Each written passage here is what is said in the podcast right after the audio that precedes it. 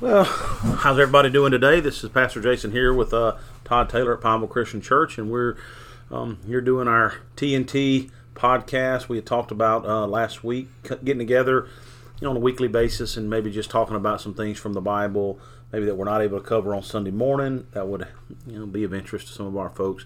So we're uh, we're here today to talk a little bit um, about decision making, kind of a follow up to what we looked at uh, in the first chapter of Acts. You know, to set the stage before we get into the discussion, Todd, um, the first chapter of Acts is where we really see the establishment of the early church. Jesus has been crucified, resurrected, and first part of Acts we find that he ascends and leaves the disciples here, but promises them that the Holy Spirit is going to come in a new way, and this is really the establishment of the church. And so that's what we see there in the book of Acts after the ascension of Jesus. But there's a little caption that starts in verse 12 of Acts chapter 1 that's a little caveat about how um, the disciples replaced Judas. And so it's interesting, um, this that little deal. It's about, you know, 14 verses or so where the disciples feel compelled to uh, to replace Judas. Of course, we all know the story that Judas betrays Jesus um, you know, overcome with remorse, tries to give the money back. They won't take it or whatever. He gives up, kills himself, and you know. So I want to read just this caption so that everybody's on the same page, uh, starting in verse 21. But the context here is that the disciples are meeting together, and they, they feel like it's time to to choose uh, someone to replace Judas as the twelfth um, apostle. And the Bible says in verse 21 of Acts chapter 1, it says, so now we must choose a replacement for Judas from among the men who were with us the entire time we were traveling with the Lord Jesus, from the time he was baptized by John until the day he was taken from us. Whoever is chosen will join us as a witness of Jesus' resurrection. So they nominated two men, Joseph called Barsabbas, also known as Justus, and uh, Matthias. Then they all prayed, O Lord, you know every heart Show us which of these men you have chosen as an apostle to replace Judas in this ministry, for he has deserted us and gone where he belongs. And then the part I really find interesting in verse 26 is Then they cast lots, and Matthias was selected to become an apostle with the other 11. And when you hear this story, um, you know, a lot of people may not have even known that was there. When they read it, they just go over it very quickly. And what are some things that, that stood out to you, Todd? I mean, did anything stand out to you when you were thinking about uh, about what to talk about related to this passage? well, a few things. Um, one is taking the time to pray and not be rushed to, to make a decision.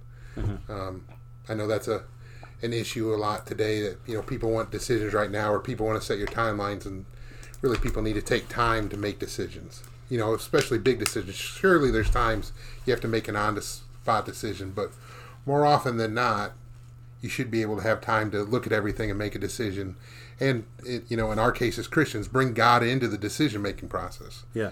You know to add to that because i'm going to come back because i know you had something else there but in this whole idea of time it made me think it's in verse 21 whenever they were looking for the replacement it says that they chose from among the men who were with them the entire time. So we know that that's a multi-year period of time mm-hmm. that these people were walking with the disciples I mean, I, I sometimes I forget about this. So you know, I often think it's just Jesus and a few of the disciples, but there's a kind of a more than just those guys that are kind of moving through this story. And so when Jesus was baptized, he, the, these group of people that these two were chosen from were with him the whole time, and that kind of speaks to what you're saying. It's not like they just rushed off and picked any any old Joe Blow. Mm-hmm. You know, they they they had somebody who they had history with, vetted. yeah, vetted. Yeah. I like that. You know, and that's do you find a lot of people rush to make decisions and don't maybe have the patience or let let time develop? Yeah, it's you know, in, in the world, in the business world and stuff, you got an opening and you you you really do rush anymore. And anymore, I can tell you, and anybody who's in any type of leadership role in business can tell you, it seems like the pool's getting a little. Um, not as shallow. deep as it used to be. Yeah, shallow is a good word. So, you know, we want to we want to jump on and get somebody, but you know, truthfully, best you can is if you can bring people on, you want to kind of have a trial period. Yeah. You know, and I think we're losing that a little bit because skill sets are we're kind of losing that some. But yeah, I think people are, are rushed to judge. I mean, rushed to make a decision right away and add to their team in any form or fashion. As soon as they get an opening, it's it starts freaking people out. And um, truth be told, is we should wait till it's the right person to fill that opening, as opposed to just grabbing a body. Yeah, yeah, absolutely. And, uh, I, I, know that know, we've talked about this before here at Pineville Christian. You know, oftentimes w- when we don't have consensus or we don't feel like the right person is in place, we, we, we sometimes feel like no decision might be the right decision. Certainly, just making a decision to make the decision sometimes can have very poor consequences for your organizations if you don't get the right person in place. Yeah.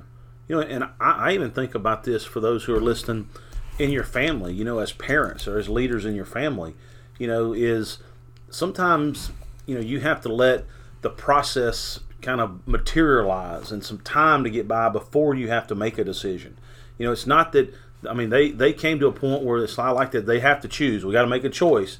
Um, and, you know, but it wasn't just a random shot in the dark because it's going to be interesting how we're going to build how that how we follow up there. But the choices were both really vetted people. You mm-hmm. follow me? People who had been with the group for a long period of time. We knew their story. We knew what's going on with them. It's not like we just pick somebody, you know, out of the blue. You know, I'd be curious, and I don't know that certainly I'm not qualified to you know to speak as an authority per se on this, and you know, you know, saying you would claim to be either.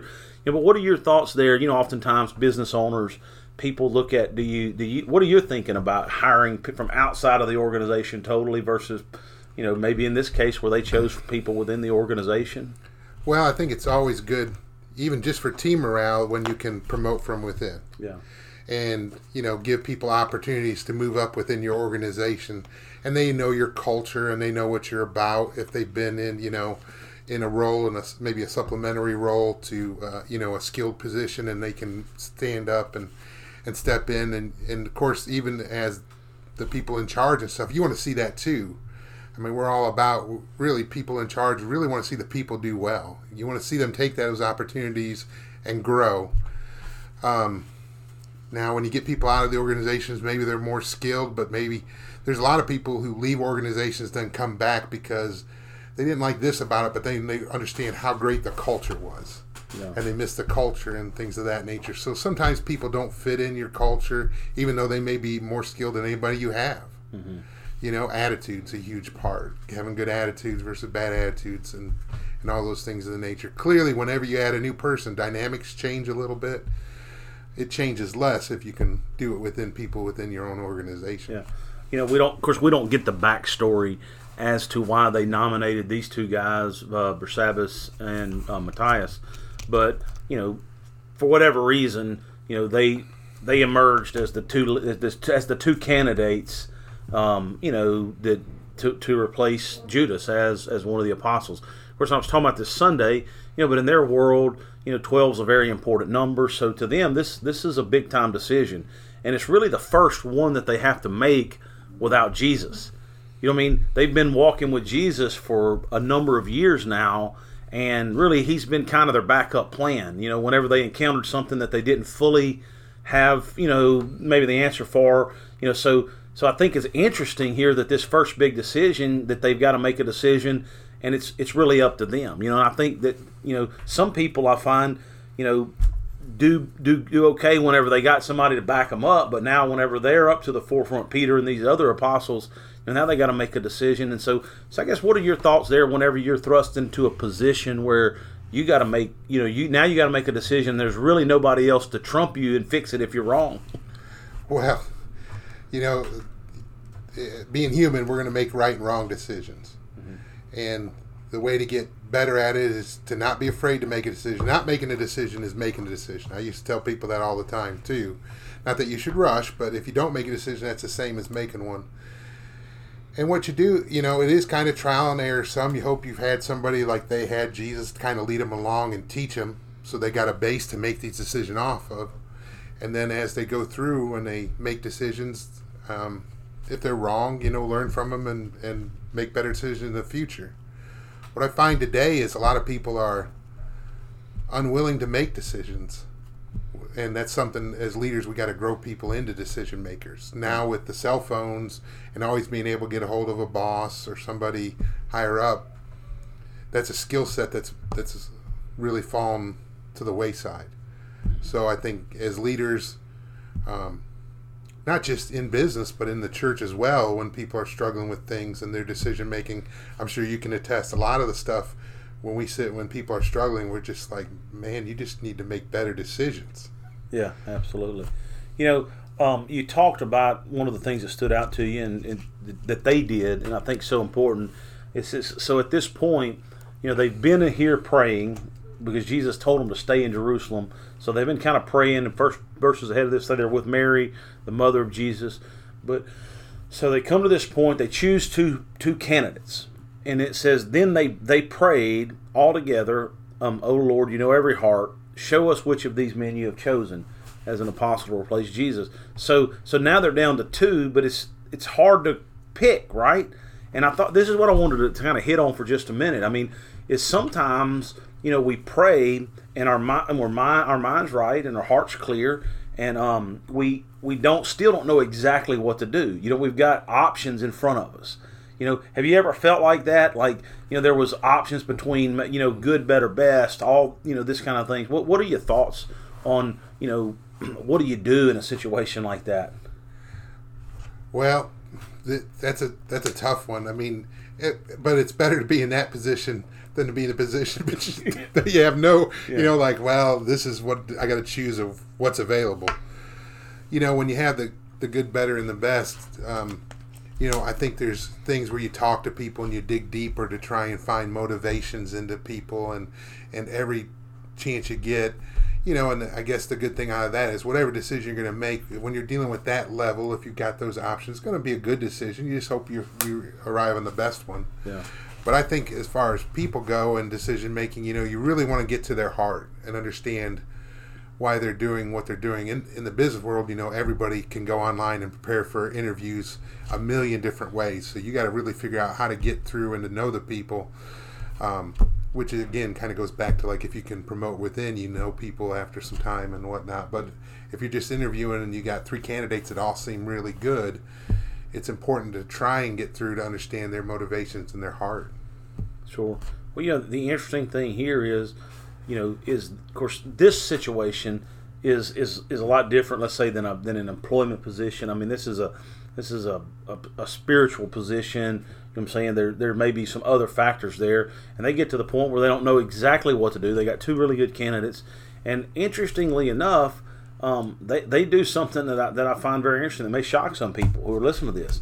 It says basically they've, they've got two candidates, two people nominated. They're friends with both and it's a tough decision on what to do. You know, and it's maybe even a tough decision to be the one chosen. You don't know. I mean, the leader of the band just got crucified, so being one of the twelve may not necessarily be a promotion. You know, yeah. but so there, so there's a lot of interesting dynamics going on there.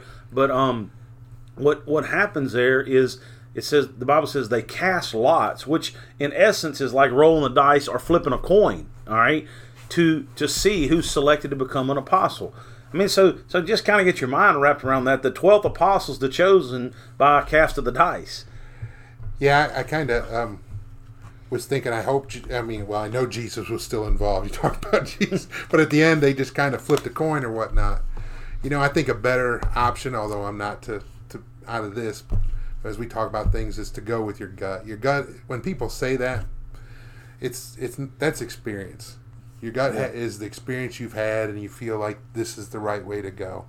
Could be possibly, you know, depending on situations, could be possibly God pointing you in the right direction too. Yeah, yeah. It's um, you know, it's it's it's the toughest thing because you know, let's say you've done all the work, which that's very important to point out. I mean, I think that they, you know, you got eleven people here, and maybe even some of the others who have come up with this, and both are really good choices. They don't know, and so for them, they wanted to, you know put it in the in their minds the hands of God by doing that. And I, I wanted I saw a very interesting uh, passage from Proverbs chapter 16, verse 16.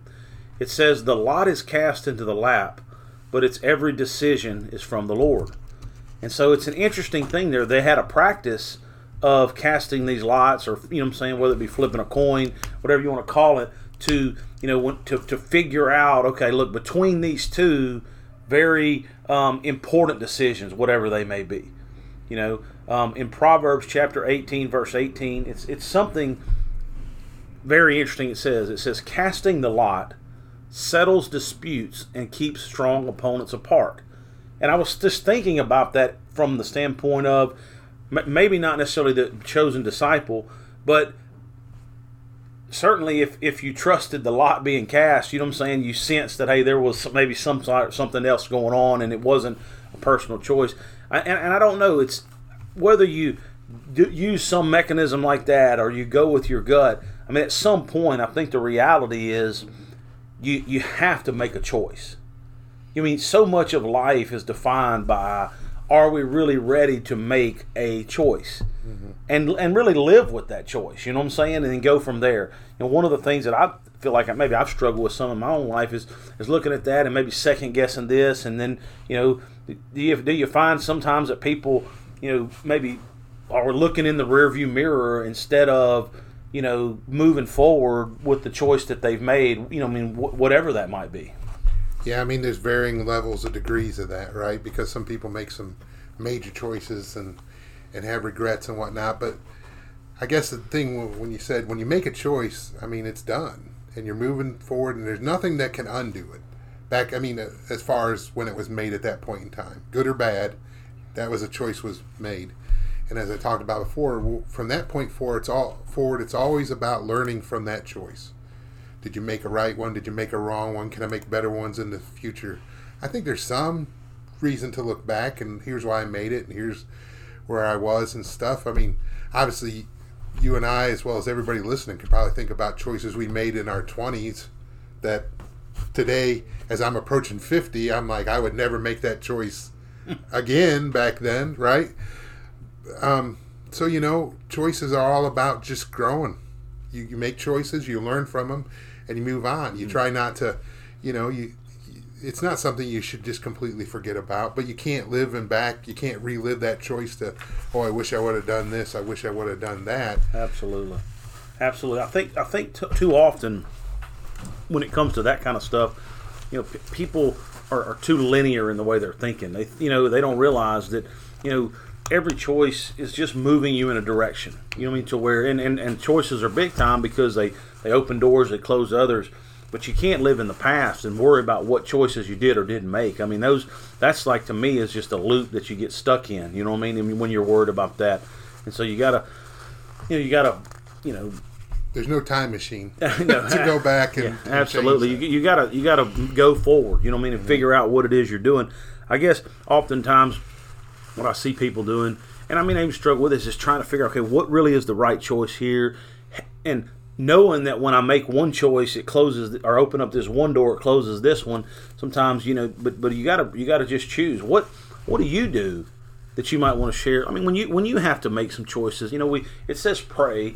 I mean, you know, and obviously that's really important to do. I mean, how do you make a make big choices? Well, um, so one of the biggest choices I ever made was to move all the way across the country from Ohio to Louisiana.